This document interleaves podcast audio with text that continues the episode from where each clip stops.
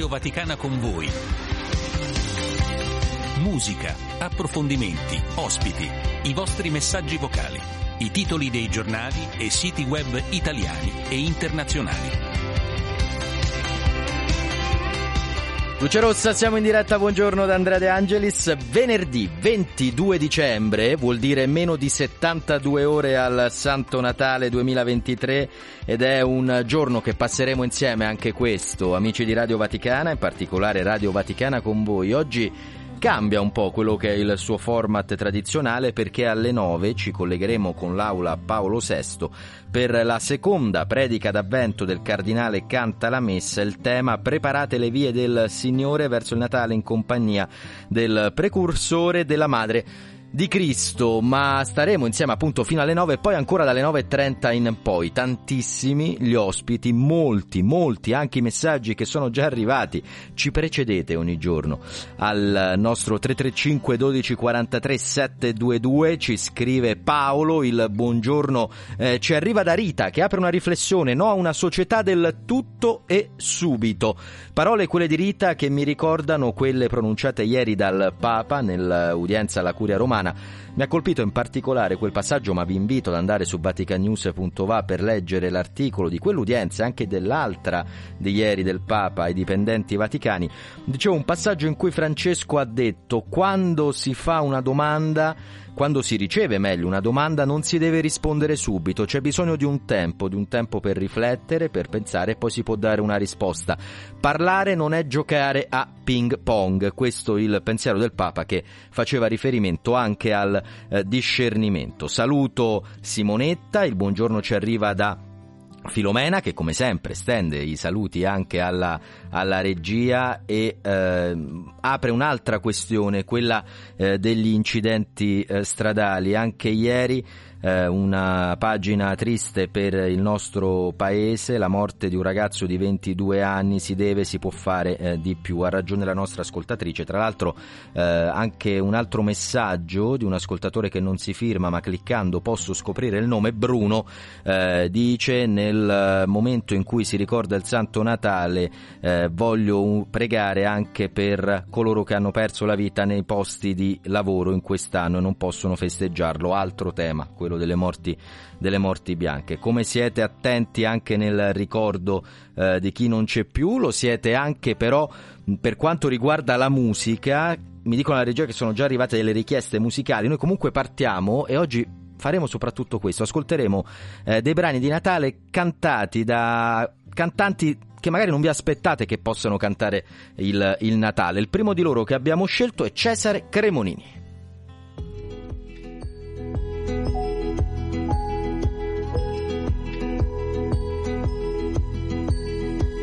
Scende giù sui tetti delle case, si accendono per noi le luci nelle strade, la gente tira il fiato, tante grazie, meno male, eccolo qua è Natale. La radio passa già le canzoni di Sinatra e come una promessa se ne va una serenata. La cravatta che mi hai regalato l'anno scorso l'ho cambiata. Immagina che bello condivare a cena, tuo padre accende il fuoco, prepara l'atmosfera, è quasi mezzanotte ma non puoi fermare il tempo questa sera. Eccolo qua è Natale, eccolo qua. Eccola qua, una notte tra tante, eccolo qua è il Natale. Eccolo qua, Natale, eccola qua, una notte tra tante, eccolo qua è il Natale.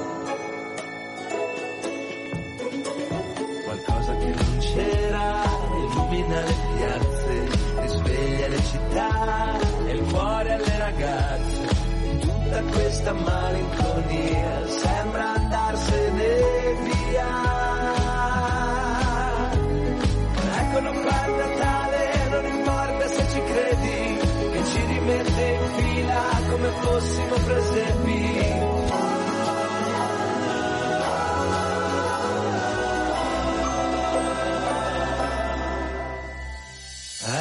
Eccolo qua il Natale, eccolo qua il Natale, eccola qua una notte tra tante, eccolo qua il Natale.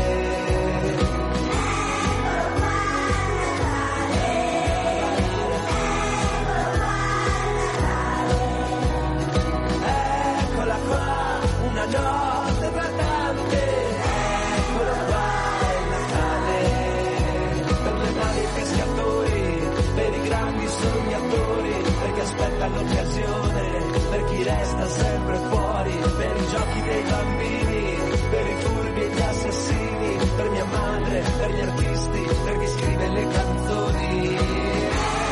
Eccolo qua il Natale, eccolo qua il Natale, eccola qua una notte tra tante, eccolo qua il Natale.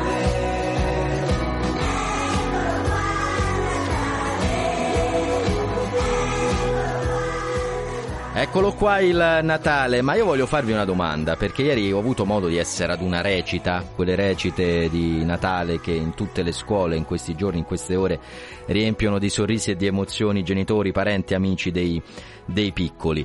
Ma voi che siete all'ascolto, che ricordo avete di quei giorni? Perché ieri in particolare io sono stato alla recita di una bambina, Beatrice, era la sua prima volta, la prima recita di Natale, un'emozione pazzesca nei suoi occhi e anche per chi l'ha vista. Ma voi che ricordi avete? Lo chiedo anche, prima di parlare dell'argomento per il quale è qui, al collega Marco Guerra. Ciao Marco, buongiorno. Buongiorno Andrea. Tu le facevi... Io una volta ho fatto il Re Maggio, dovevo portare la mirra, mi ricordo questo vestito verde scuro per trovare un qualcosa che ricordasse una scatola dove portare la mirra, girammo mezza Roma con mamma, però l'emozione la ricordo vivissima, cioè mi sembra ieri sono passati più di 30 anni, tu? Sì, no, era bellissimo ed emozionante. Io ho vissuto più recentemente quelle dei miei figli e devo dire che il maschio era molto timido, quindi faceva ruoli marginali, diciamo così. E invece l'altra figlia? Sì, no, era più partecipativa. Più partecipativa. Sì. E le tue recite, un ricordo di quando eri bambino?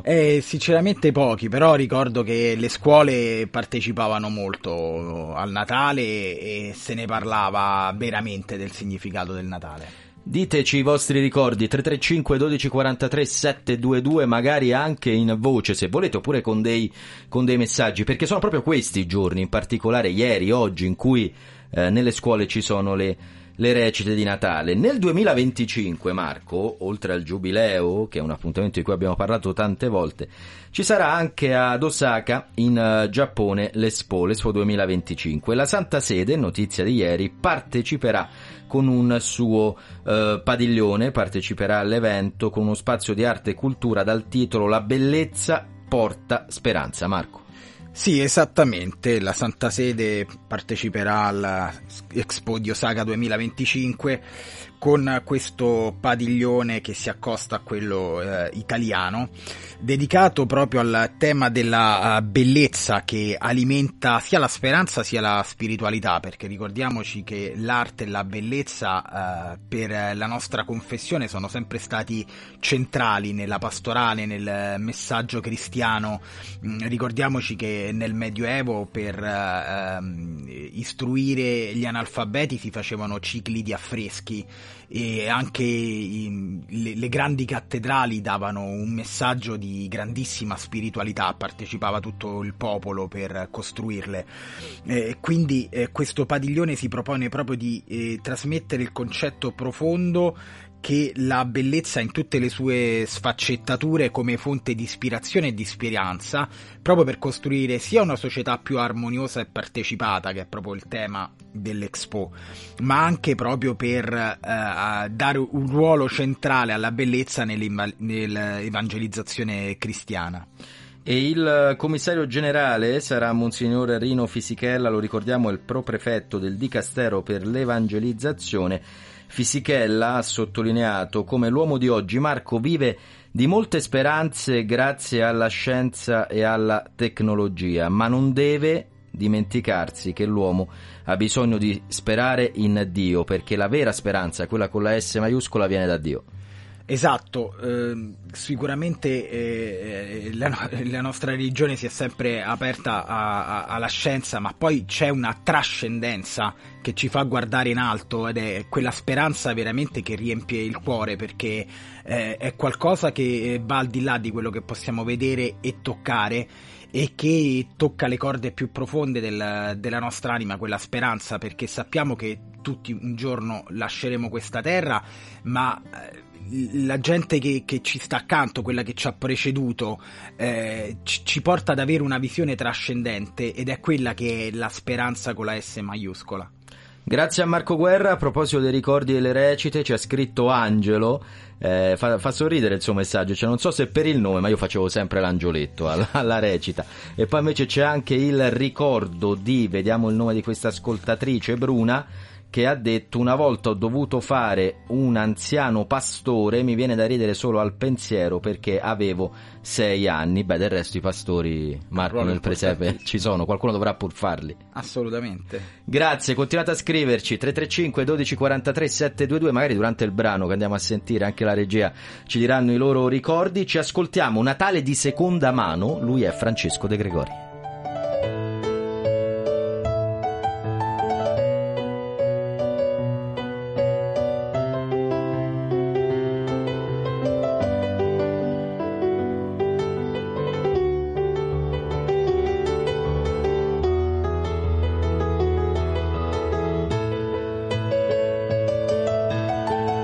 Oggi è tempo di incendi, organizziamo presepi, dalle stelle tu scendi e ci senti e ci vedi addormentati in panchina o indaffarati a far niente, ed il freddo che arriva ci brucia e ci spegne, non c'è nessun segreto, nessuna novità, non c'è nessun mistero, nessuna natività. Io ti regalo una foglia da masticare col pane e tu una busta di vino per passare la fame. Signor capitano, aiutaci a traversare questo mare contromano. Signor capitano, da destra o da sinistra non veniamo, e questa notte non abbiamo governo e Parlamento, non abbiamo e ragione o sentimento non conosciamo, e quando capita ci arrangiamo.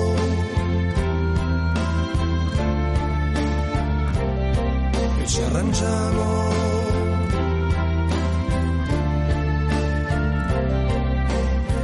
Con documenti di seconda mano.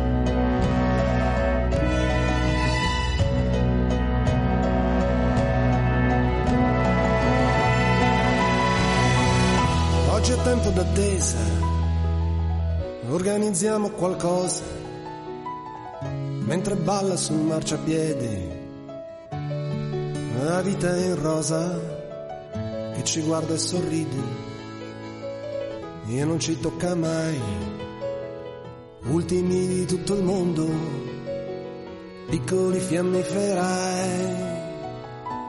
Non c'è nessun perdono in tutta questa pietà, non c'è nessun calore, nessuna elettricità. E oggi parlano i cani per sentirsi più buoni intorno al nostro fuoco, cantano canzoni. Io mi ricordo di aver interpretato l'angelo che annuncia la nascita di Gesù alla scuola materna. Avevo un vestito argentato, sì, brillante argentato, e le ali. Tantissimi auguri a tutti quanti, alla regia, complimenti, e anche a chi si alterna sempre al microfono, Serena. Da destra o da sinistra non veniamo, e questa notte non abbiamo governo. Buongiorno a Radio Vaticana con voi. Io mi sono Osvaldo da Canicattì. Mi ricordo che da piccolino facemmo il presepe in classe e la maestra mi fece fare il bue, e i compagnucci mi pigliavano in giro e dicevano tu sei cornuto. Io dicevo no, io sono fortunato perché sto vicino a Gesù Bambino, quindi ho un bel ricordo di quella recita. Auguri a tutti. Di seconda mano, con documenti di seconda mano.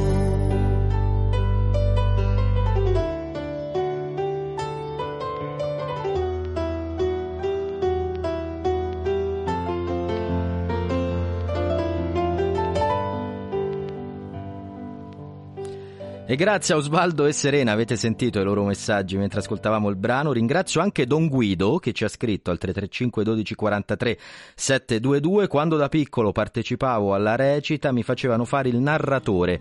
L'asilo era parrocchiale, in prima fila c'era sempre il signor Prevosto, un uomo austero ma buonissimo, eravamo tutti emozionati. Lui era presente e noi volevamo fare bella figura. Guardando questo sacerdote e il suo esempio, anche io ho seguito il Signore nella via del sacerdozio. Auguri a tutti voi, Don Guido. E quindi in questo caso le recite di quando si era bambini portano poi anche a quella che sarà, se vogliamo, l'inizio, i primissimi passi di una vocazione. Grazie Don Guido per questo messaggio. Ci scrive anche Regina: non ho dei ricordi molto nitidi, ma l'emozione era moltissima nelle recite. Grazie anche a te. Adesso accogliamo l'Osservatore Romano.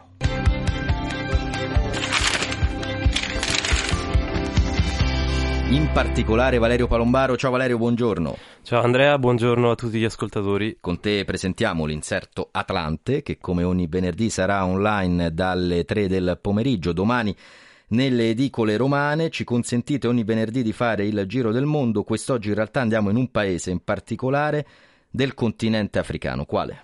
Sì, andiamo nella Repubblica Democratica del Congo, un gigante fragile è il titolo di questo inserto, perché parliamo di un paese grandissimo, estremamente ricco di risorse naturali, ma anche per questo oggetto di grave sfruttamento. Lo spunto per parlare della Repubblica Democratica del Congo sono le elezioni che si sono svolte proprio in questi giorni. I seggi si sono chiusi ieri dopo alcuni ritardi.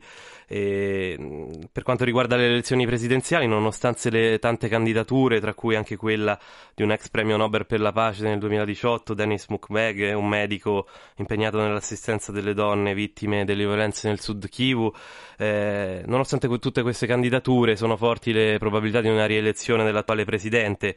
E tantissime sono le sfide del paese, segnato dalle violenze nell'est, in particolare nel nord Kivu, che hanno prodotto un dato record di 7 milioni di sfollati interni. Tra le altre sfide anche quella di favorire un maggiore sviluppo economico più equo per tutti. La Repubblica Democratica del Congo ha una popolazione di oltre 100 milioni di abitanti, di cui la metà sotto i 19 anni, e secondo le stime dell'ONU queste raddoppieranno fino a 200 milioni. La metà della popolazione sotto i 19 anni? Sì. Rendiamoci conto, lo dico a chi è all'ascolto, perché a volte quando leggiamo i numeri di un paese scivolano via. La metà della popolazione sotto i 19 anni vuol dire un quadro sociale totalmente diverso da quello che ad esempio si vive, credo non sbagliare, in tutta Europa, ma sì, non solo, anche in tanti altri paesi del pianeta. Per quanto riguarda, stavi accennando alla questione umanitaria, in particolare agli aiuti umanitari, qual è la situazione? Sì, in questo Atlante ci sono due articoli che affrontano proprio questo tema, perché ci sono tante associazioni, tanti missionari presenti nel paese per aiutare. È un articolo di Giada Aquilino, ha raccolto una testimonianza di suora Elisa Lazzari, una missionaria saveriana originaria di Parma, da 10 anni nella Repubblica Democratica del Congo. In particolare le saveriane sono attive nella provincia del Tanganica. Non siamo nella martoriata regione del Kivu, che è in preda alle violenze dei gruppi ribelli, ma anche qui insomma ci sono varie problematiche. Nel suo racconto si concentra in particolare su quella delle infrastrutture, racconta come ci si sposti con le motociclette, quindi comunque avere delle buone infrastrutture sembra una cosa da poco, ma non lo è assolutamente, perché è fondamentale per tantissime esigenze quotidiane. E poi l'altro grande tema su cui aiutano le missionarie è quello dell'istruzione.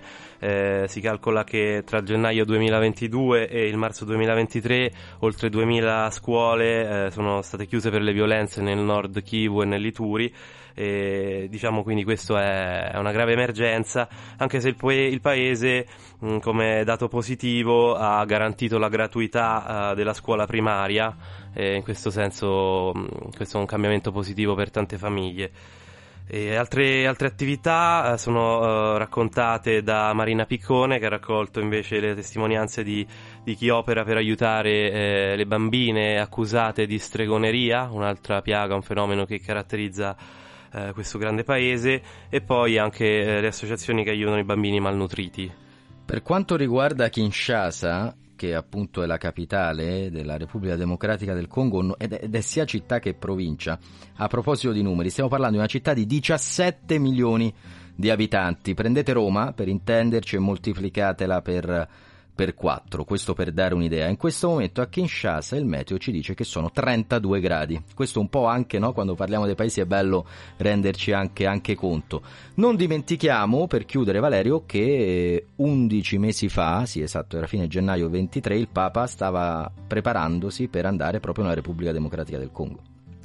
Sì, infatti quello di Papa Francesco nel gennaio-febbraio di quest'anno è stato appunto l'ultimo viaggio di un pontefice ovviamente nella Repubblica Democratica del Congo. Ha seguito quello nel 1980 di Giovanni Paolo II, che ritornò nel paese anche nel 1985, all'epoca si chiamava Zaire. E, diciamo, c'è una costante comunque nel rapporto della Chiesa universale con la Repubblica Democratica del Congo. Cioè, la Chiesa ha sempre sostenuto che l'Africa appartiene all'Africa e quindi il continente non deve subire delle ingerenze esterne. In questo senso risuonano ancora oggi le parole pronunciate proprio da Papa Francesco nel suo recente viaggio nel paese: giù le mani dall'Africa, l'Africa comunque che deve tornare protagonista del suo destino. La Repubblica Democratica del Congo è proprio il primo produttore di cobalto, coltan, tutte risorse minerarie fondamentali anche nella transizione energetica per tutte apparecchiature elettroniche di utilizzo quotidiano, e questo la rende appunto un gigante in realtà fragile, perché sotto, diciamo, la pressione e gli interessi di tantissimi attori. Hai fatto bene a sottolineare quest'ultimo aspetto, perché è fondamentale per comprendere anche oggi cos'è la Repubblica Democratica del Congo. Ricordo bene quel primo discorso pronunciato dal Papa in cui poneva appunto la questione delle materie prime, della ricchezza, del gigante, come l'hai definito tu Valerio, fragile. Valerio, che augurio vogliamo fare agli ascoltatori, perché torna dopo Natale ovviamente Atlante venerdì 29? Beh, insomma, che questo Santo Natale sia un'occasione per fermarsi un po' da questi ritmi magari frenetici che per tanti motivi ci sono nella società di oggi, e quindi ecco che sia un'occasione per stare con i propri cari, per ricaricarsi anche dal punto di vista spirituale. Auguri ai piccoli che è a casa. Grazie, di cuore. Infatti. Ci salutiamo con i Queen.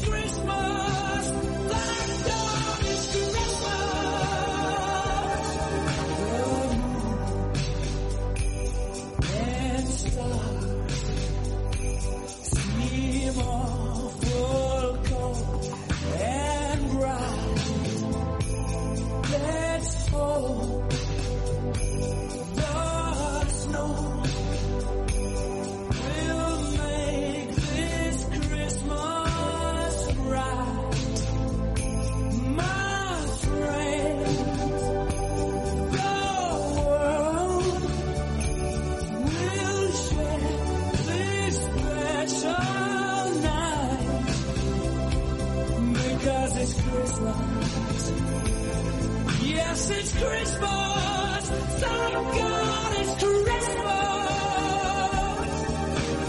For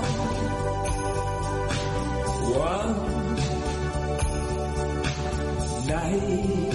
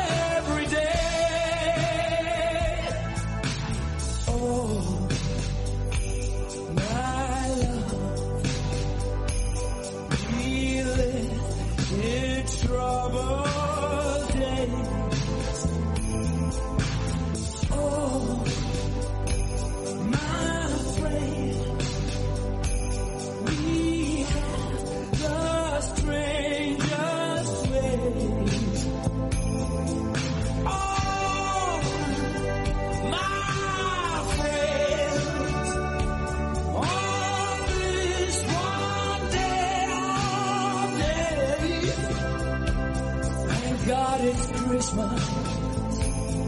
Yes, it's Christmas, Son of God, it's Christmas, for one day.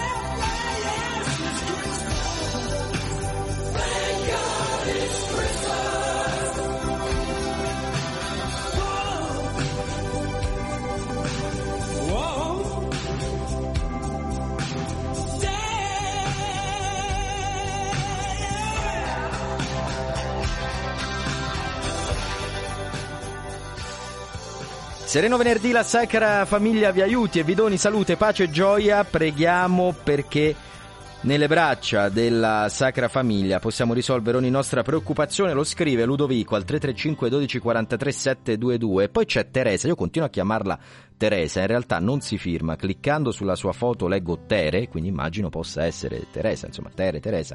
Siamo lì, mi dicono può essere anche Terenzio, mi dicono dalla, potrebbe essere, ma insomma vediamo. Magari se è all'ascolto in questo momento ce lo dirà. Ma la sua riflessione è importante perché scrive: le feste, specialmente quest'anno, ci richiamano anche a qualche preoccupazione ancora aperta. Sì, festeggeremo, indosseremo magari quelle maschere di convivialità, ma dentro di noi le cose saranno un po' diverse. Ed è proprio qui, in questo momento, che la fede, la saggezza, quella capacità di mettere ordine, di comprendere quella che è la bilancia della vita, il bello e la sofferenza vissuti e la gratitudine, ci permettono con onestà intellettuale di avere occhi di fede. È davvero un messaggio corposo questo di Teresa o Terenzio o chi per te, caro o cara ascoltatrice. Magari dici il tuo nome e continueremo a dialogare come stiamo facendo con tutti voi. 335 12 43 722 è il momento di andare sui siti internazionali.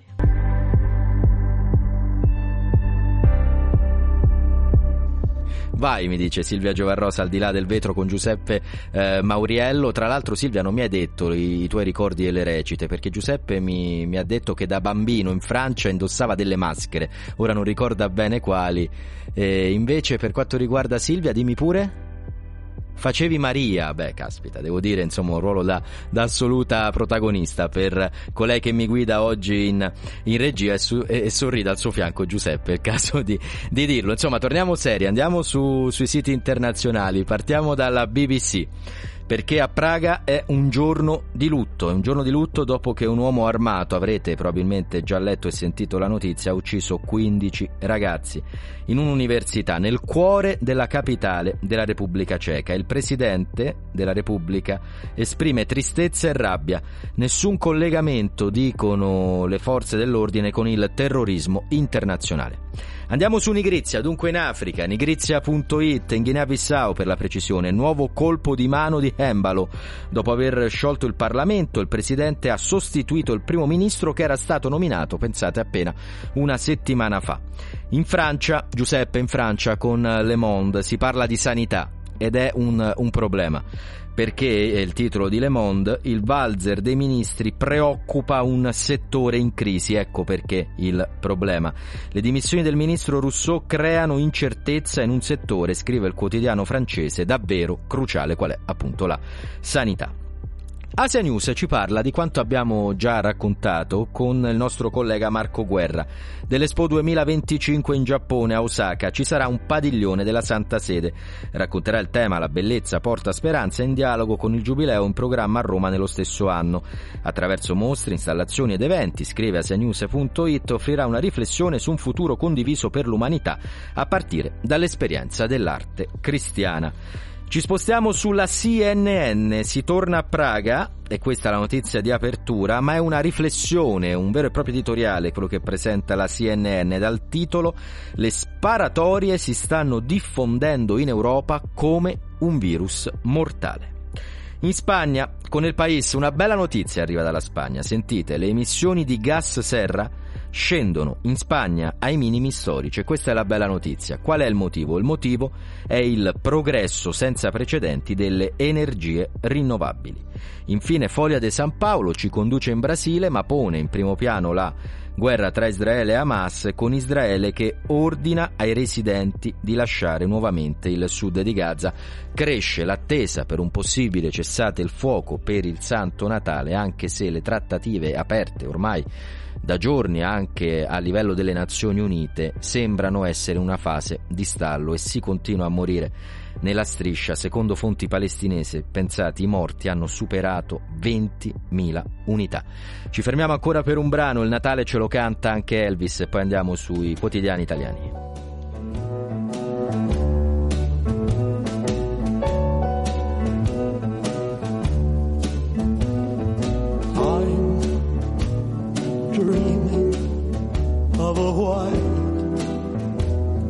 Christmas, just like the ones I used to know, where those street lovelies and children listen to hear sleigh bells in the snow.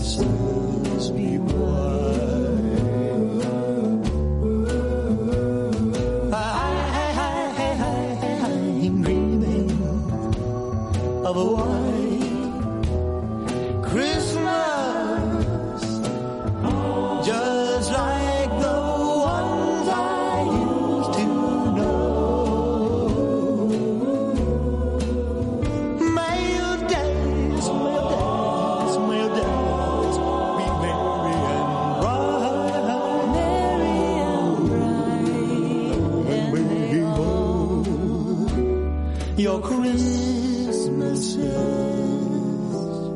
Come on now, big boy. 8.47 ancora in diretta, il buon dì ci arriva da Rosa e poi un buongiorno semplice, secco, così, 10 lettere, anche da Concetta, buongiorno a te.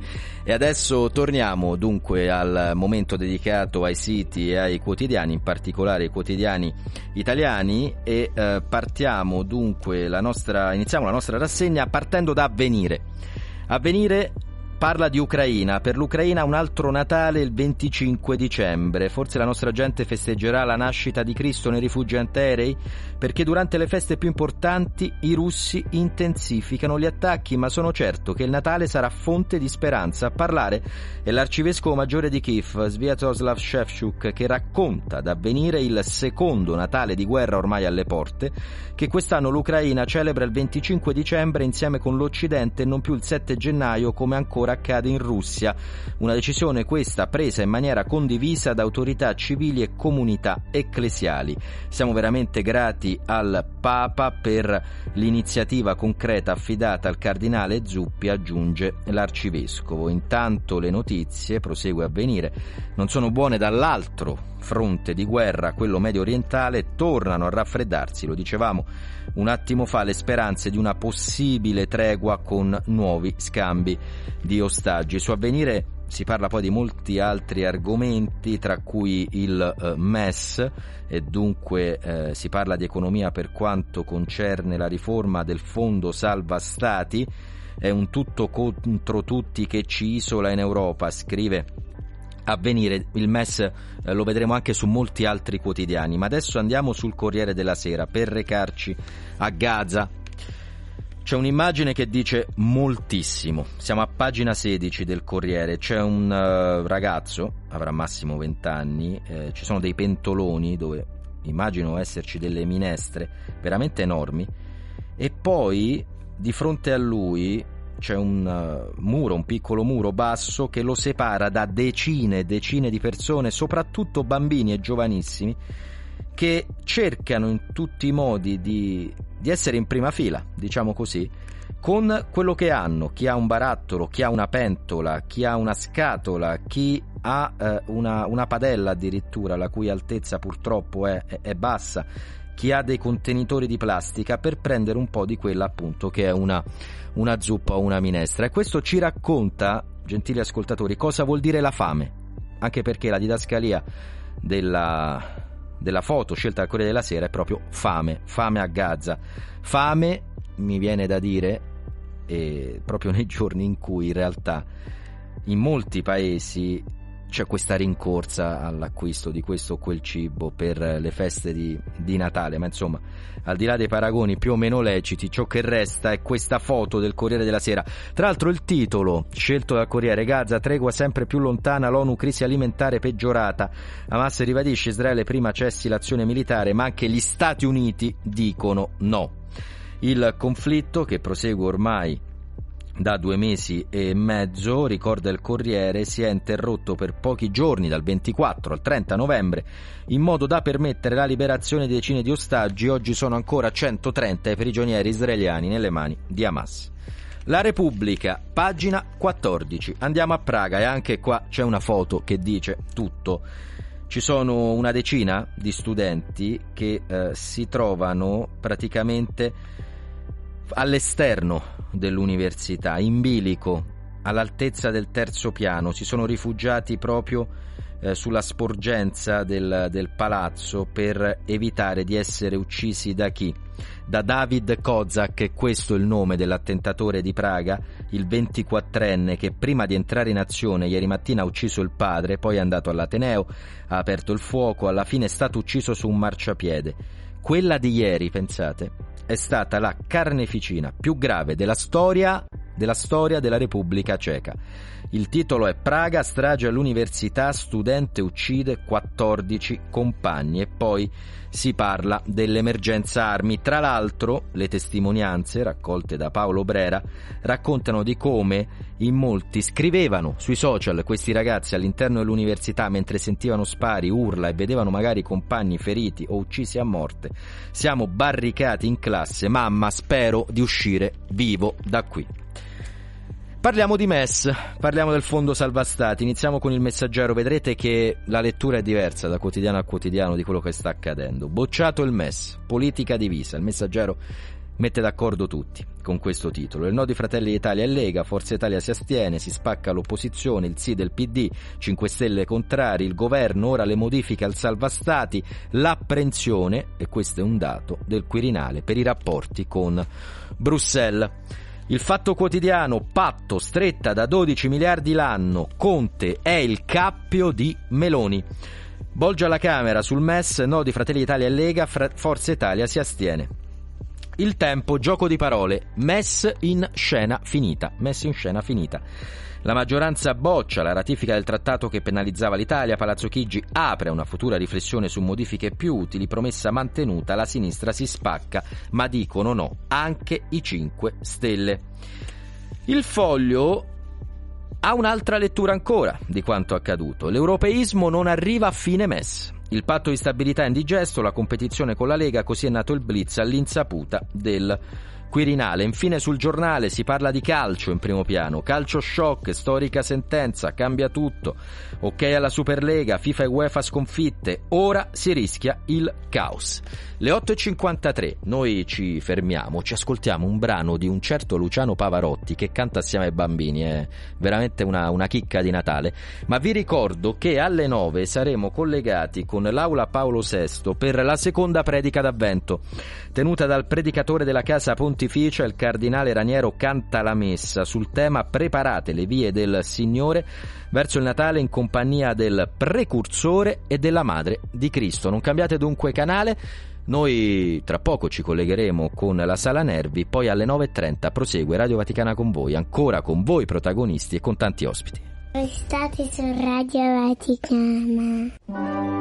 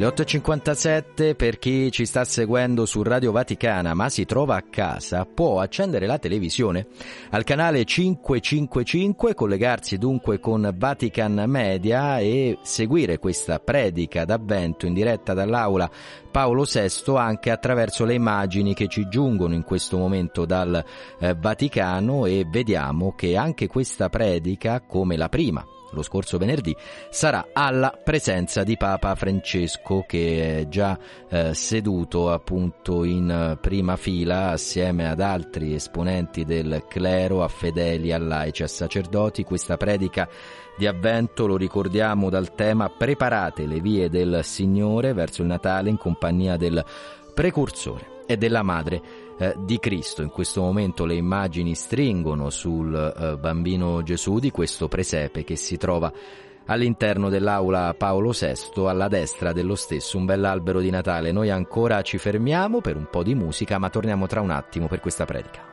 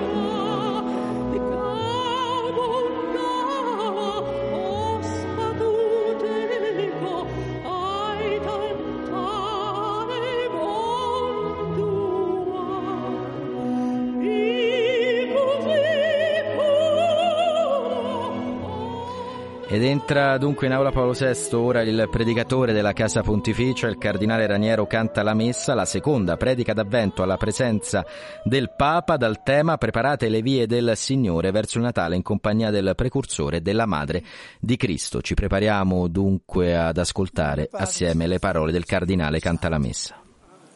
Ave Maria, grazia plena, Dominus tecum, benedicta tu in mulieribus, e benedetto il frutto ventris tui, Jesus.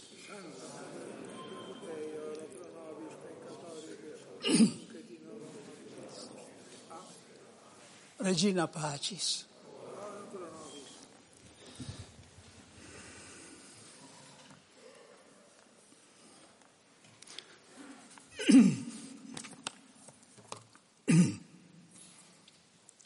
Santo Padre, venerabili padri, fratelli e sorelle, dopo il precursore Giovanni Battista, oggi ci facciamo prendere per mano dalla madre di Gesù. Nel Vangelo della domenica scorsa, la quarta di Avvento, abbiamo ascoltato il racconto dell'Annunciazione. Esso ci ricorda come Maria concepì e diede alla luce il Cristo, e come possiamo concepirlo e darlo alla luce anche noi mediante la fede. Riferendosi a questo momento, Elisabetta da lì a poco esclamerà: «Beata colei che ha creduto». Si è ripetuto purtroppo, circa la fede di Maria, quello che era avvenuto con la persona di Cristo. Siccome gli eretici ariani cercavano ogni pretesto per mettere in dubbio la piena divinità di Cristo, per togliere loro ogni pretesto, i padri diedero a volte una spiegazione cosiddetta pedagogica di tutti quei testi del Vangelo che sembravano ammettere un progresso nella conoscenza della volontà del Padre e nell'obbedienza ad essa. Uno di questi testi era quello della lettera agli Ebrei, secondo cui Gesù imparò l'obbedienza dalle cose che patì. Un altro era la preghiera di Gesù nel Getsemani. In Gesù tutto doveva essere dato e perfetto in partenza. Da buoni greci pensavano che il divenire non può incidere sull'essere.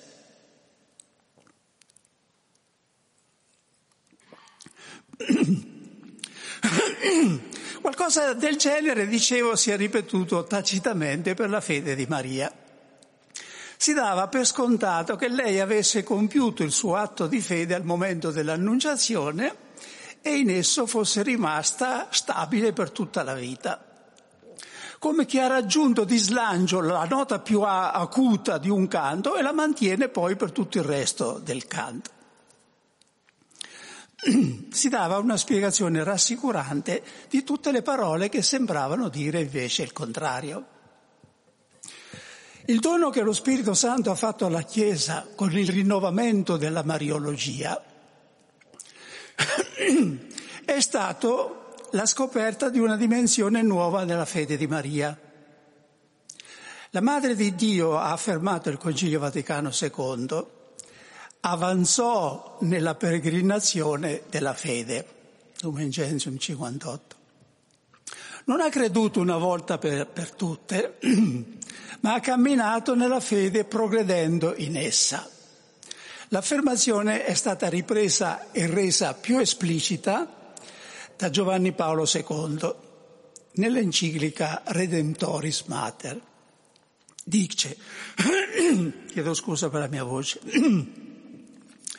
le parole di Elisabetta, beata colei che ha creduto, non si applicano solo a quel particolare momento dell'annunciazione. Certamente questa rappresenta il momento culminante della fede di Maria in attesa di Cristo, ma è anche il punto di partenza da cui inizia tutto il suo itinerario verso Dio, tutto il suo cammino di fede. Questo è Redemptoris Mater 14. In questo cammino Maria è giunta, scrive sempre San Giovanni Paolo II, fino alla notte della fede. Sono note e spesso ripetute le parole di Sant'Agostino sulla fede di Maria. La Vergine Maria partorì credendo quello che aveva concepito credendo. Quem credendo peperit, credendo concepit. Dopo che l'angelo ebbe parlato, ella, piena di fede, concependo Cristo prima nel cuore che nel grembo, rispose: «Eccomi, sono la serva del Signore, avvenga di me secondo la tua parola». Dobbiamo completare la lista con quello che accadde dopo l'annunciazione. Per fede Maria presentò il bambino al Tempio. Per fede lo seguì tenendosi in disparte durante la sua vita pubblica. Per fede stette sotto la croce. Per fede attese la sua risurrezione. Riflettiamo un momento, venerabili padri, fratelli e sorelle, su alcuni momenti del cammino di fede della Madre di Dio. Ci sono fatti apparentemente contrastanti che Maria confronta dentro di sé senza comprendere. È il figlio di Dio e giace in una mangiatoia. Lei conserva tutto nel suo cuore e lascia che fermenti nell'attesa. Sentirà la profezia di Simeone e presto si accorgerà di quanto essa fosse vera. Tutti gli alti e bassi della vita del figlio, tutte le incomprensioni, le progressive diserzioni intorno a lui hanno avuto una profonda ripercussione nel suo cuore di madre. Incomincia a farne esperienza dolorosa nello smarrimento di Gesù al Tempio. Disse loro: «Perché mi cercavate? Non sapevate che io devo occuparmi delle cose del Padre mio?» Ma essi non compresero ciò che aveva detto loro. Infine c'è la croce. È là, impotente davanti al martirio del figlio, ma acconsente nell'amore. È una replica del dramma di Abramo, ma quanto immensamente più esigente. Con Abramo Dio si ferma all'ultimo momento, con lei no. Accetta che il figlio sia immolato, lo consegna al padre col cuore affranto, ma in piedi, forte nella sua fede incrollabile. È qui che la voce di Maria tocca la nota più acuta. Di Maria si deve dire con ben maggiore ragione che di Abramo, che credette sperando contro ogni speranza e così divenne madre di molti popoli. C'è stato un tempo in cui la grandezza di Maria veniva vista soprattutto nei privilegi che si faceva gara a moltiplicare, con il risultato di distanziarla anziché associarla a Cristo, il quale si era fatto in tutto simile a noi, nulla escluso, neppure la tentazione, solo il peccato. Il Concilio ci ha orientato a vedere la grandezza di Maria soprattutto nella sua fede, speranza e carità. Dice la Lumen Gentium: «Concependo Cristo, generandolo, nutrendolo, presentandolo al Padre nel Tempio, soffrendo col Figlio suo morente sulla croce, ella cooperò in modo tutto speciale all'opera del Salvatore, con l'obbedienza, la fede, la speranza e l'ardente carità, per restaurare la vita soprannaturale delle anime. Per questo ella è diventata per noi madre nell'ordine della grazia». Questo è Lumen Gentium 61. Il rinnovamento della Mariologia operato dal Vaticano II deve molto, forse l'essenziale, a Sant'Agostino. Fu la sua autorità che spinse alcuni teologi e poi l'assemblea conciliare a inserire il discorso su Maria all'interno della Costituzione sulla Chiesa, la Lumen Gentium, anziché fare di lei un discorso a parte. Partendo dal principio che il tutto è superiore a una parte, Sant'Agostino aveva scritto: «Santa è Maria, beata è Maria, ma più importante è la Chiesa che non la Vergine Maria. Perché? Perché Maria è una parte della Chiesa, un membro santo, eccellente, superiore a tutti gli altri, ma tuttavia un membro di tutto il corpo. Se è un membro di tutto il corpo, senza dubbio, più importante di un membro è il corpo». Questo lo dice nei suoi discorsi, precisamente il 215. È Adesso è lo stesso Agostino a suggerirci la risoluzione da prendere dopo aver ripercorso così a brevi tratti il cammino di fede della Madre di Dio.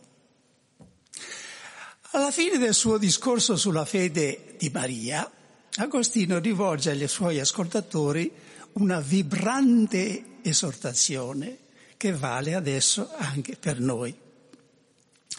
Maria credette e in lei quel che credette si avverò. Crediamo anche noi perché quel che si avverò in lei possa giovare anche a noi.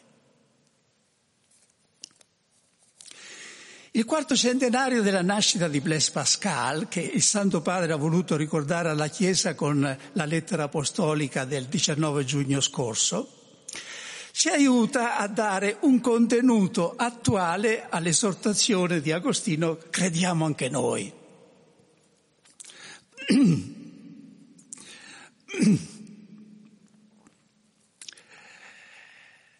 Tra i pensieri più famosi di Pascal c'è il seguente: il cuore ha le sue ragioni che la ragione non conosce. Il cuore e non la ragione sente Dio. Ecco cos'è la fede. Dio sentito dal cuore, non dalla ragione. Questa è un'affermazione ardita, ma ha il più autorevole fondamento dietro di sé, quello della Scrittura.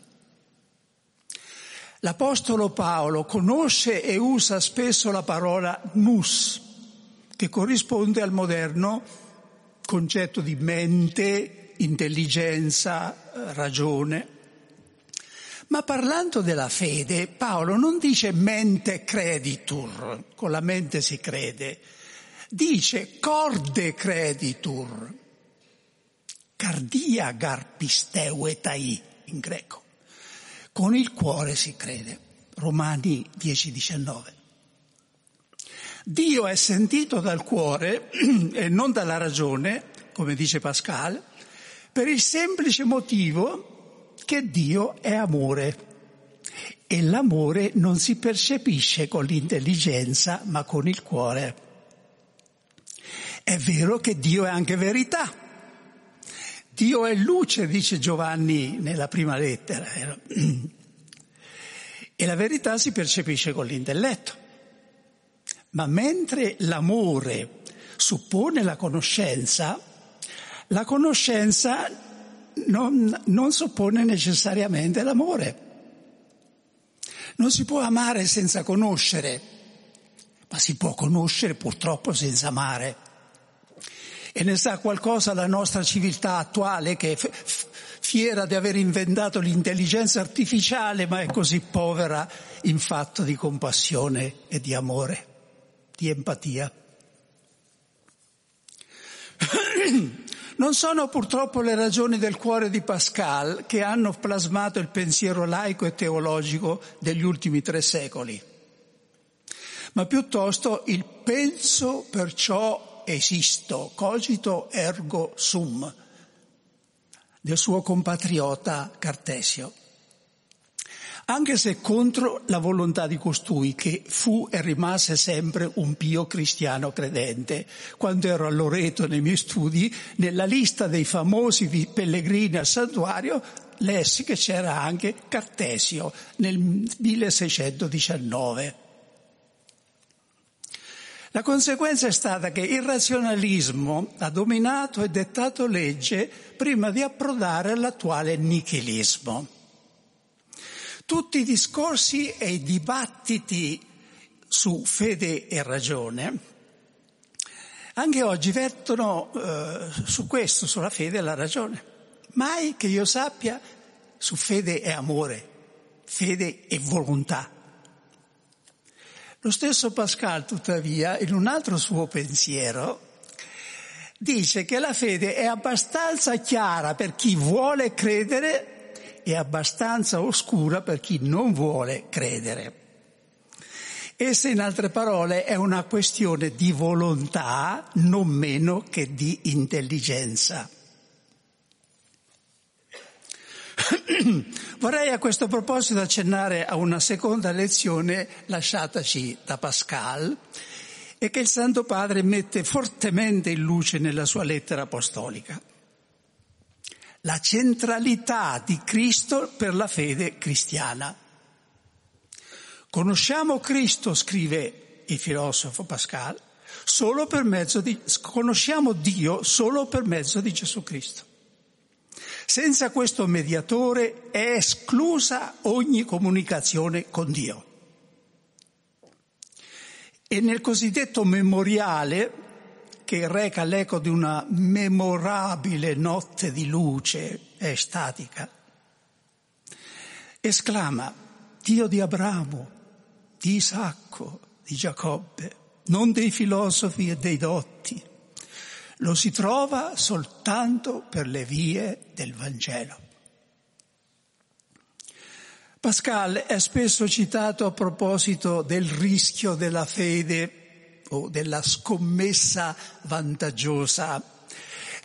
Nell'incertezza se Dio esiste o meno, scrive, scommetti sull'esistenza di Dio. Perché?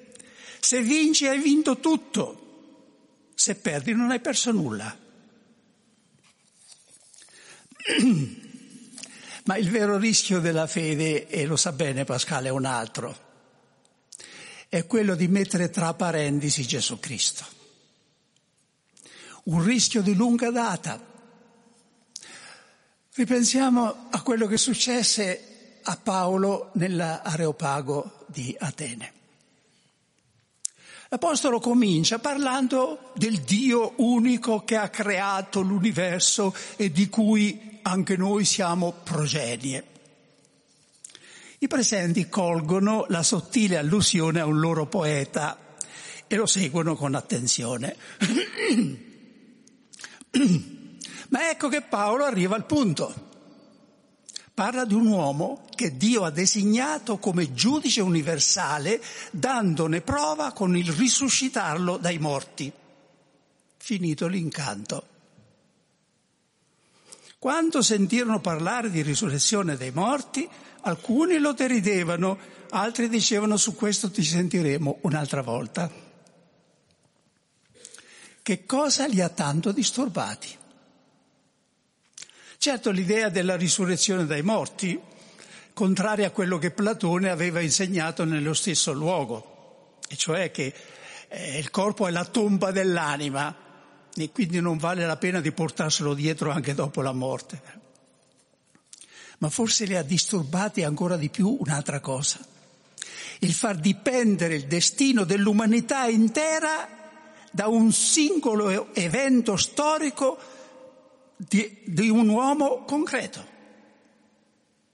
Un secolo dopo questo evento di Paolo ad Atene, il filosofo pagano Celso getterà, per così dire, in faccia ai cristiani il motivo dello scandalo dei greci.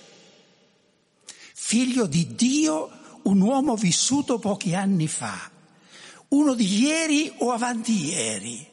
Un uomo nato in un borgo della Giudea da una povera filatrice. Il vero rischio della fede è quello di scandalizzarsi dell'umanità e dell'umiltà di Cristo. Fu lo scoglio maggiore che Agostino dovette superare per aderire alla fede.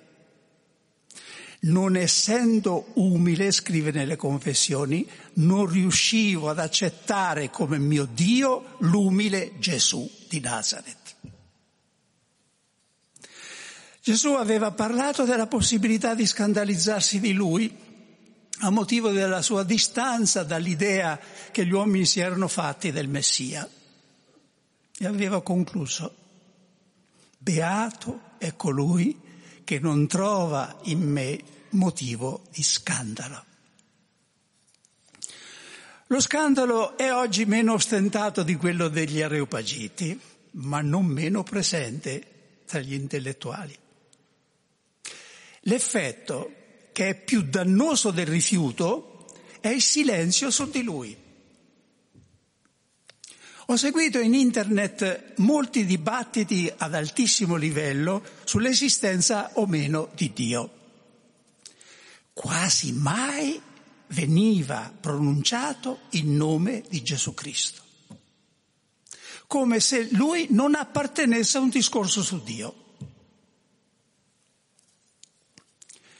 Deve essere questo, venerabili padri, fratelli e sorelle, il nostro impegno principale nello sforzo per l'evangelizzazione. Il mondo e i suoi media, dicevo mi pare un'altra volta in questo stesso luogo, fanno del tutto, e purtroppo ci riescono, per tenere separato o taciuto il nome di Cristo in ogni discorso che si fa sulla Chiesa. Noi dobbiamo fare del tutto per tenerlo ostinatamente presente, non per ripararci dietro di esso e tacere i nostri fallimenti, ma perché è Lui la luce delle genti, il nome che è al di sopra di ogni altro nome, la pietra angolare del mondo e della storia. Io ho una giaculatoria che spesso mi ripeto a me stesso: tutto tranne Gesù al mondo è vano. Tutto tranne Gesù o senza Gesù al mondo è vano. Torniamo per finire alla parola di Pascal su Dio che si sente con il cuore, ma non per farne oggetto di ulteriori considerazioni storiche, teologiche, ma personali, concrete, pratiche. Pascal fu un fervente discepolo di Sant'Agostino, fino purtroppo a condividerne qualche eccesso ed errore, come quello rilanciato dai giansenisti della duplice predestinazione alla gloria o alla dannazione. Anche l'appello di Pascal al cuore risente, però positivamente questa volta, dell'influsso di Agostino. In un discorso Agostino diceva, forse gridava, tornate o prevaricatori al cuore. Era una frase di Isaia, redite prevaricatores ad cor. E commenta, rientrate nel vostro cuore. Rientrate dal vostro vagabondaggio che vi ha portato fuori strada. Ritornate al Signore, Egli è pronto. Prima rientra nel tuo cuore, tu che sei diventato estraneo a te stesso a forza di vagabondare fuori. Non conosci te stesso e cerchi colui che ti ha creato? Torna al cuore, distaccati dal corpo. Rientra nel cuore, lì esamina quel che forse percepisci di Dio, perché lì si trova l'immagine di Dio. Nell'interiorità dell'uomo abita Cristo. Questo è nei trattati su Giovanni di Agostino. L'uomo invia le sue sonde fino alla periferia del sistema solare e anche oltre, ma ignora quello che avviene poche migliaia di metri sotto la crosta terrestre, da cui la difficoltà di prevenire i terremoti. È un'immagine di quello che avviene anche nell'ambito dello spirito, nella nostra vita. Viviamo tutti proiettati all'esterno, a quello che avviene intorno a noi, disattenti a ciò che avviene dentro di noi. Il silenzio ci fa paura. Nel Natale di quest'anno ricorre, come sappiamo, l'8° centenario della prima realizzazione del presepio a Greccio. È il primo dei 3 centenari francescani, adesso seguirà nel 2024 quello delle stimmate e nel 2026 quello della morte del santo. Anche questa circostanza ci può aiutare a tornare al cuore. Il suo primo biografo, Tommaso da Celano, riporta le parole con cui il poverello spiegava la sua iniziativa, cosa voleva. Vorrei, diceva, rappresentare il bambino nato a Betlemme e in qualche modo vedere con gli occhi del corpo i disagi in cui si è trovato per la mancanza delle cose necessarie a un neonato, come fu adagiato in una greppia e come giaceva tra il bue e l'asinello. Purtroppo, con il passare del tempo il presepio si è allontanato da quello che esso rappresentava per Francesco. È divenuto spesso una forma d'arte o di spettacolo di cui si ammira l'allestimento esterno più che il significato mistico. Anche così, tuttavia, esso assolve una sua funzione di segno, la Bibbia dei poveri, e sarebbe stolto rinunciarvi.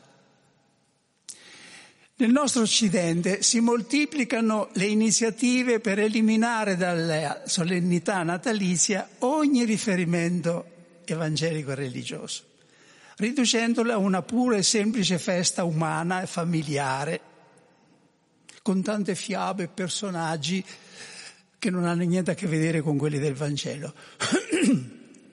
Qualcuno vorrebbe addirittura cambiare il nome alla festa. La proposta c'è in Inghilterra. Uno dei pretesti per questo è favorire la convivenza pacifica con credenti di altre religioni, in particolare con gli islamici. In realtà questo è il pretesto di un certo mondo laicista che non vuole simboli religiosi, non è dei musulmani. Nel Corano c'è una sura dedicata alla nascita di Gesù che è bene far risuonare in questo luogo. Dice: gli angeli dissero: «O Maria, Dio ti dà la lieta novella di un verbo da Lui. Il suo nome sarà Gesù Isa, figlio di Maria. Sarà illustre in questo mondo e nell'altro. Parlerà agli uomini dalla culla e da uomo maturo e sarà dei santi». Disse Maria: «Signore mio, come potrò avere un figlio quando nessun uomo mi ha toccato?» Rispose: «Proprio così. Il Dio crea ciò che egli vuole e quando ha deciso una cosa le dice soltanto sì ed essa è». Una volta, quando spiegavo il Vangelo della domenica alla televisione italiana, feci leggere questa sura da un islamico che si disse felice di contribuire in questo modo a dissipare un equivoco che li danneggia col pretesto di favorirli.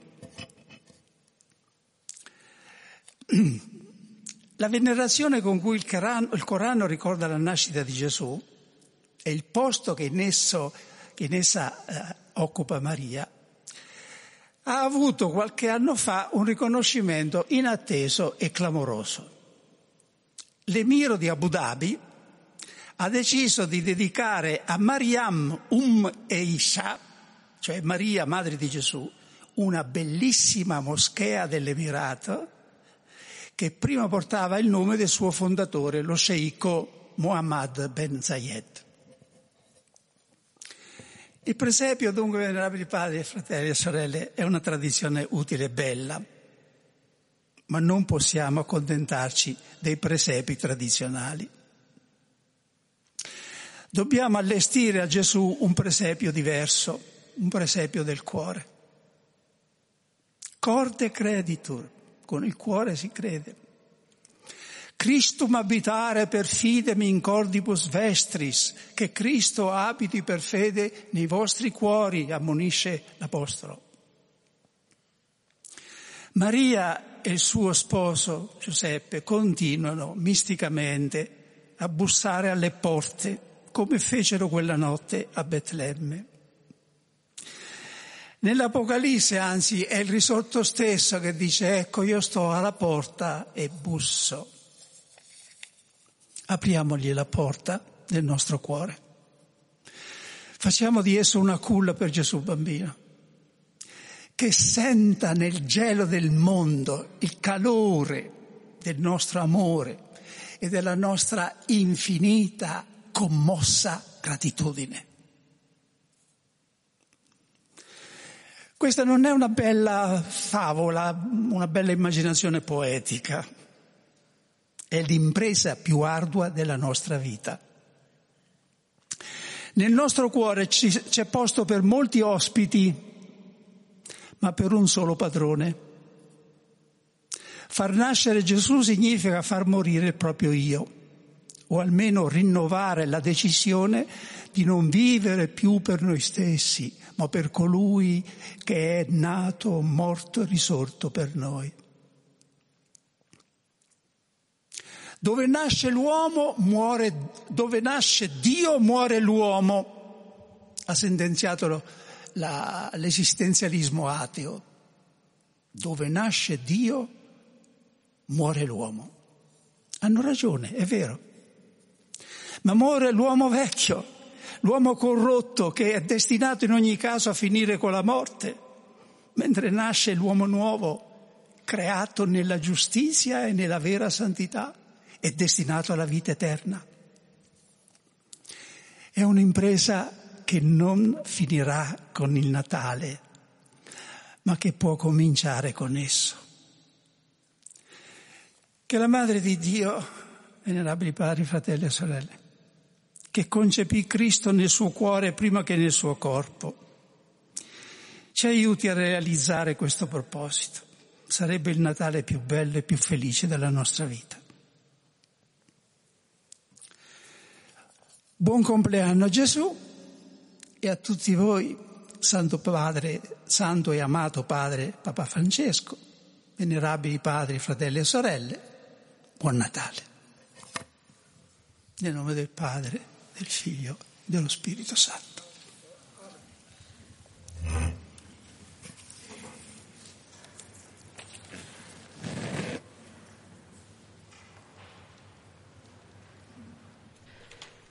Le 9.34 termina dunque questa seconda predica d'avvento del Cardinale Cantalamessa. L'abbiamo seguito in diretta dall'Aula Paolo VI, l'ha seguito anche presente in aula Papa Francesco. Il tema, lo ricordo, preparate le vie del Signore verso il Natale in compagnia del precursore, della Madre di Cristo. Noi invece andiamo verso i prossimi ospiti, sono tre qui in studio, li lasciamo introdurre da Lucio Dalla che canta anche lui il Natale.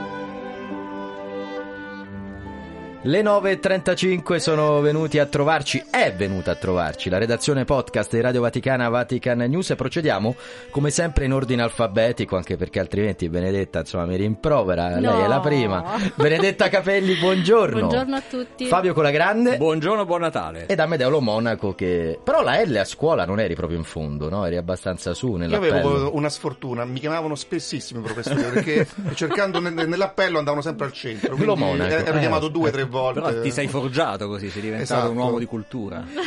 Presentiamo dei podcast, perché in questo tempo di Natale abbiamo tutti, si spera, un po' più di minuti, di ore a disposizione. Il podcast, come piace dire, è quello strumento che possiamo ascoltare dove, quando, quante volte vogliamo. Benedetta, partiamo da te, cosa ci proponi? Sì, perché partiamo proprio con una novità, che alle 18.50 sulle frequenze di Radio Vaticana potremo sentire alcuni episodi di Nazareno. È quel podcast di Andrea Tornielli che ci introduce, ci aiuta ad arrivare fino alla nostra di Betlemme, e quindi ci saranno 4 episodi a partire dal 22 al 25, poi li riprenderemo per l'Epifania, quindi un modo semplice, veloce ma anche molto intenso per aiutarci ad entrare nel mistero del Natale. Quindi il podcast del nostro direttore editoriale Andrea Tornielli, da oggi 22 dicembre fino al 25 alle 18.50, e poi torneremo intorno all'Epifania per appunto arrivare fino al battesimo di Gesù. È un buon orario poi le 18.50, Fabio, sì, perché è quell'ora in cui molti in macchina, certo, anche accendono la radio e possono sentirlo in diretta. Ma per chi non potesse, ecco, dove ascoltarlo? Esattamente. Innanzitutto sul nostro sito internet Vatican News, qua c'è ascolta i podcast, e quindi è molto semplice, e poi si possono ascoltare tutti i podcast che produciamo qui da Radio Vaticana, Vatican News, su Spotify, Apple Podcast e Google Podcast. Amedeo, che con l'asta del microfono mi copre gli occhi di Benedetta, wow. Tu invece cosa ci presenti? Io vi presento una novità. Lo sanno tutti. Posso indovinare? Prova a indovinare. Papale, Fabio. Papale. Natale, bravissimo. Natale, no, papale, papale. Papale, papale, in una versione ovviamente natalizia, con episodi dedicati appunto a Natale. Ma va in onda 3 volte al giorno. 3 volte al giorno. Cioè io accendo la radio e c'è Amedeo Monaco, poi ora di pranzo alle 6:41 la mattina. Del mattino. Poi a pranzo. Orario di pranzo alle 13:15 e la sera.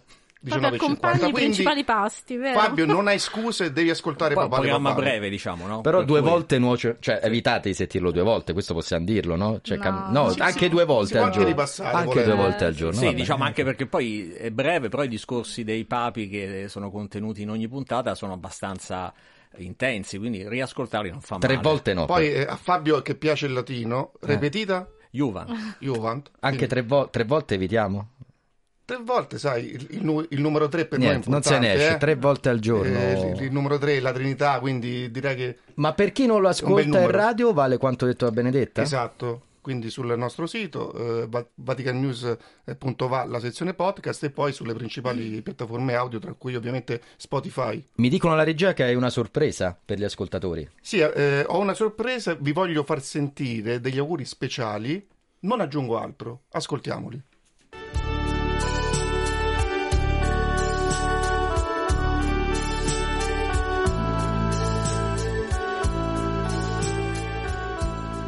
Col cuore aperto ad accogliere la tenera Letizia, che il Natale del Redentore fonderà ancora una volta nelle anime dei credenti, desideriamo di esprimere a voi, diletti figli e figlie della cristianità, e indistintamente a tutti gli uomini, i nostri paterni auguri. Venerabili fratelli e diletti figli, sparsi nel mondo intero, vogliate accogliere l'augurio di Buon Natale. Che il Natale trovi ciascuno di noi impegnato a riscoprirne il messaggio che parte dalla mangiatoia di Betlemme. Il Dio che contempliamo nel presepe è Dio amore. Se vogliamo che sia Natale, il Natale di Gesù e della pace, guardiamo a Betlemme. Buon Natale a voi carissimi figli, buon Natale.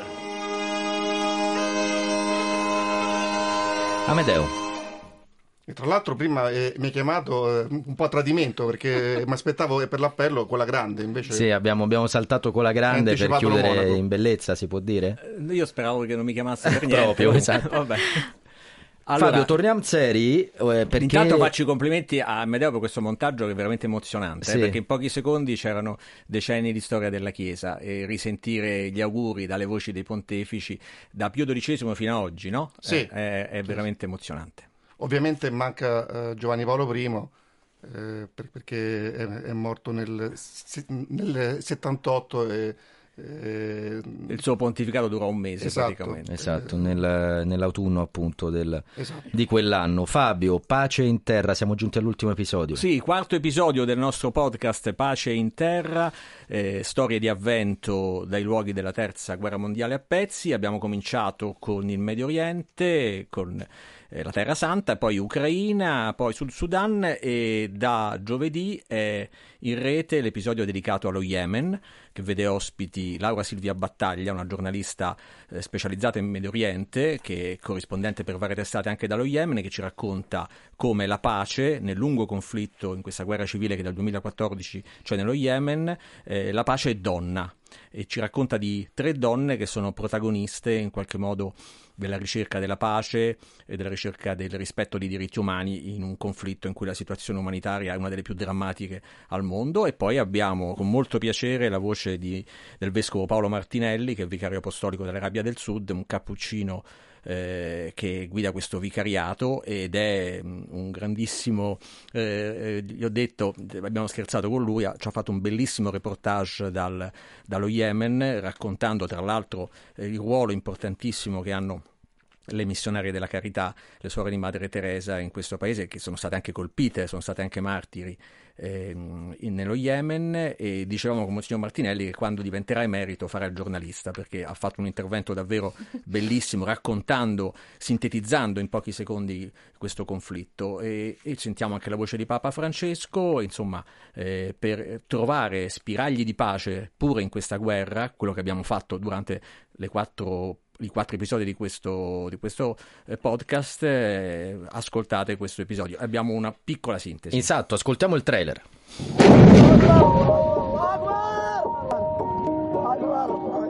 La pace nel lungo conflitto in Yemen, che ormai dura da 9 anni, la pace è donna. Nel popolo yemenita esistono tanti fermenti di bene, soprattutto il desiderio di trasmettere valori positivi alle nuove generazioni che tanto hanno sofferto. Ecco, questi sono segni di una grande speranza che affonda le sue radici nell'amore di Cristo.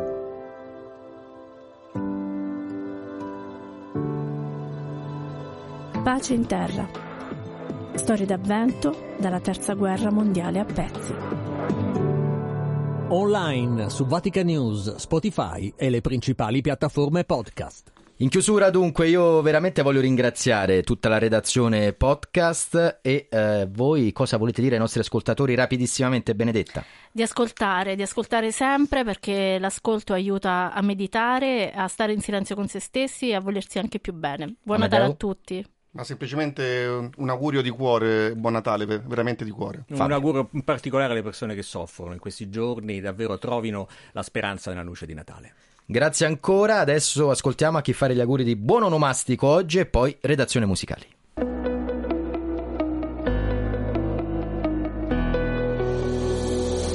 Oggi 22 dicembre la Chiesa ricorda Santa Francesca Saverio Cabrini, vergine, fondatrice delle missionarie del Sacro Cuore di Gesù. Aveva capito che la modernità sarebbe stata contrassegnata da enormi flussi migratori e da persone in fuga verso la pace e un futuro migliore, e di loro si prese cura. È Santa Francesca Saverio Cabrini nelle parole di Francesco. E saluto Roseli, saluto Paolo, un abbraccio anche a Giovanni, siete in tanti a scriverci al 335 12 43 722, molti anche coloro che apprezzano ogni volta la presenza dei colleghi della redazione podcast, ma come ha detto Benedetta, ascoltate i podcast, è l'invito per questo Natale, ascoltiamo sempre il prossimo, è l'invito davvero per ogni giorno dell'anno che anche noi da questi microfoni vogliamo rivolgere a voi. Stacco e ci raggiunge la redazione dei musicali.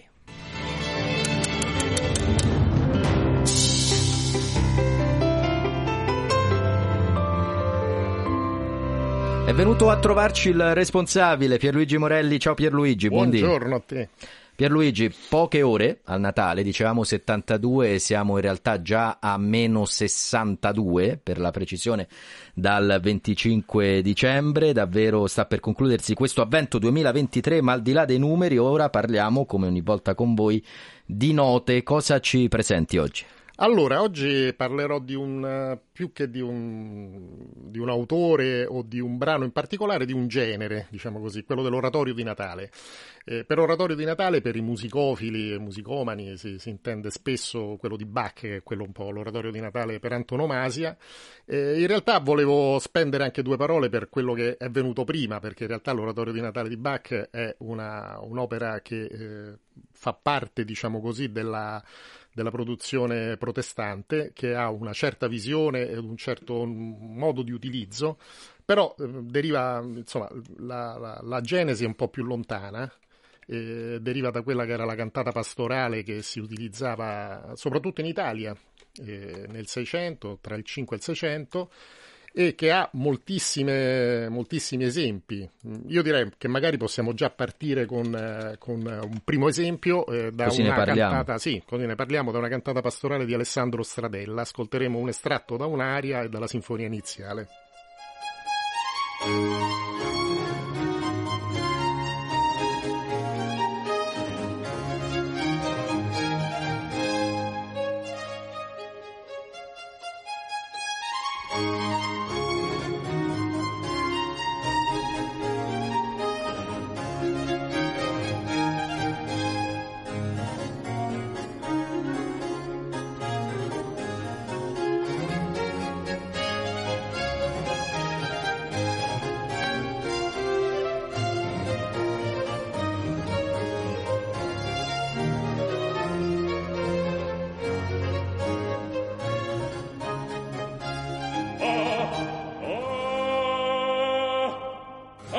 Perché sempre ad onta di satanza ti radias e con grande tembre scuotono danni miei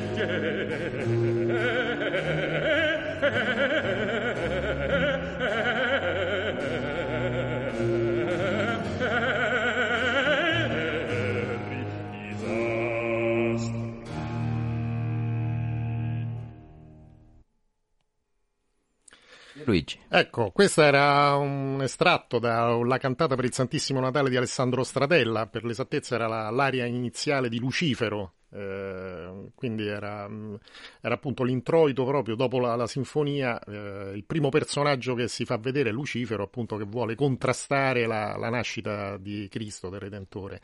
E questo era uno dei tanti esempi di cantate appunto natalizie che venivano scritte proprio per il periodo di Natale, subito prima del Natale, per essere eseguite nei giorni immediatamente precedenti, in genere nelle corti cardinalizie a Roma, ma non solo, anche nei palazzi nobiliari.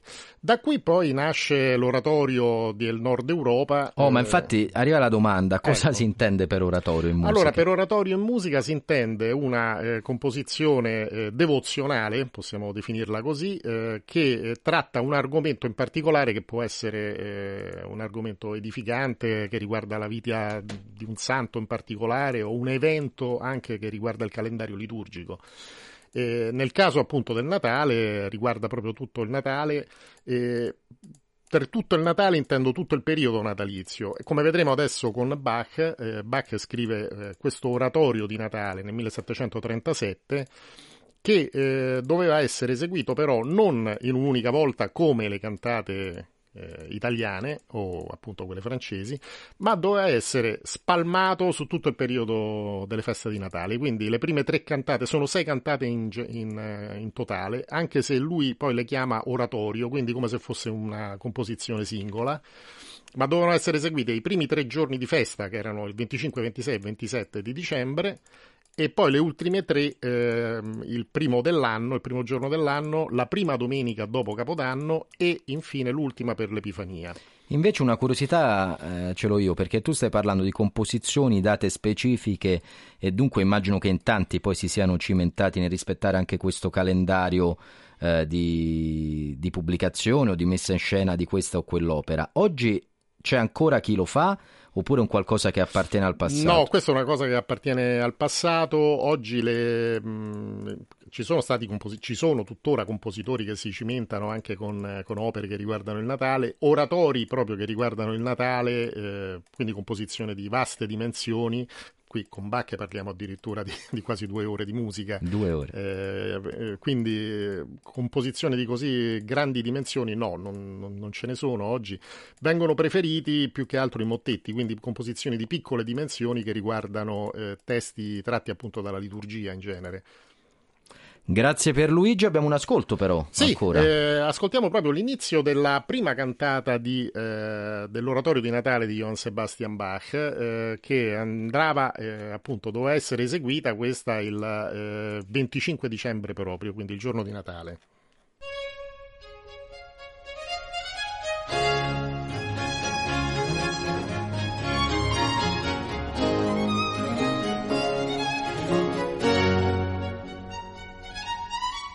Rientriamo un attimo perché che succede? Siamo partiti con un altro brano. Sì, no, era sempre l'oratorio di Stradella. Sempre oratorio, però insomma, per noi profani in regia e io ancora di più può succedere di sbagliar traccia, ma rimediamo subito, mi dicono di sì.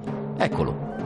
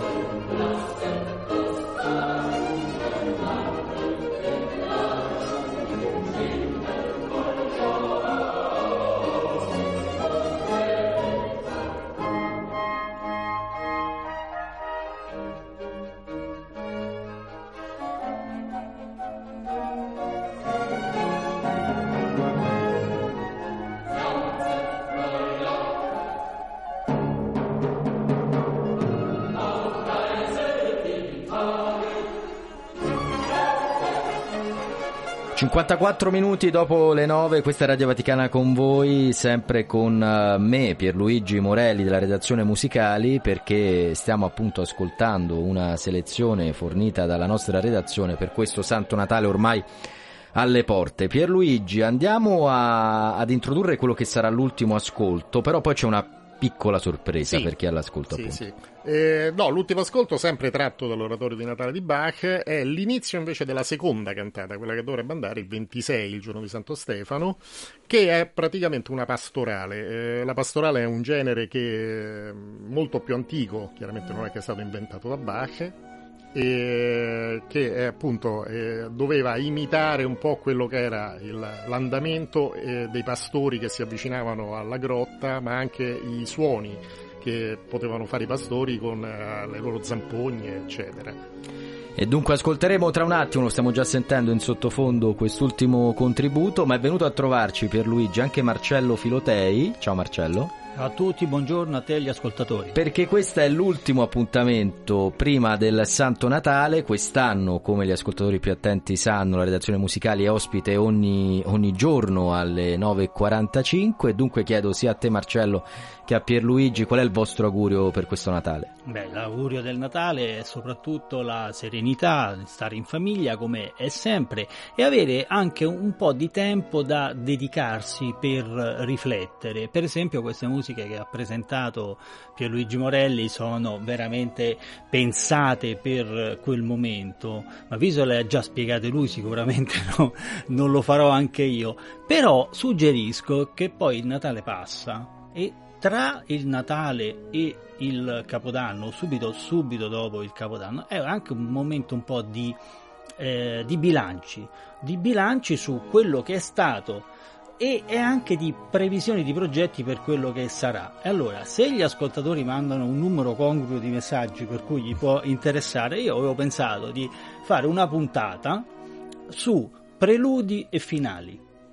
Nel finale c'è il bilancio di tutto quello che è stato, in tutte le sinfonie, in tutte le opere liriche, c'è sempre tutto quello che si è concretizzato. Nel preludio ci sono i semi di quello che sarà. È proprio, secondo me, quello che succede tra Natale e Capodanno, però solo se interessa, se no lo ascolto io. No, sto sorridendo perché tra un paio d'ore, alle 12.40, in doppio click, faremo esattamente un qualcosa di simile, cioè parleremo dell'anno che sta per concludersi attraverso due avvenimenti e di quello che verrà grazie a due appuntamenti del 2024, quindi anche in questo caso un finale e un preludio. Perché non farlo? Ma guarda, gli ascoltatori secondo me sono già d'accordo. Pierluigi, i tuoi auguri? Mi associo in toto a quello che ha detto Marcello, chiaramente in più dico che dal punto di vista musicale, ecco, queste feste possono essere un'occasione per riflettere anche in musica. Noi diamo in questa breve diretta diamo un po' dei semi,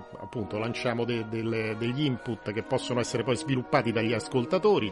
Oggi abbiamo possibilità anche tramite YouTube, insomma la rete, di andare ad ascoltare, andare a pescare anche tutte le musiche di cui noi parliamo, quindi magari può essere un'occasione per approfondire un po' qualche cosa che durante l'anno non riusciamo a fare. E la vostra presenza è un dono, non solo di Natale per chi è all'ascolto, perché come dicevi Pierluigi arrivano poi questi semi. Avere l'opportunità di conoscere la buona musica, la grande musica di ieri e di oggi non è mai facile, non è mai scontato. Grazie a voi, grazie. A Giuseppe Mauriello in regia con Silvia Giovarrosa, grazie a chi ci ha scritto. Radio Vaticana con voi torna domani con Luca Collodi, con me ci risentiremo dopo le feste. Il mio augurio davvero più particolare per chi vive un Natale per la prima volta senza qualcuno, ma anche soprattutto per chi lo vive per la prima volta e dunque in tutte quelle famiglie dove c'è un primo Natale da celebrare con un piccolo, con una piccola. Ricordiamolo, se c'è un motivo per lamentarsi ce ne sono sempre almeno due per non farlo. Ciao.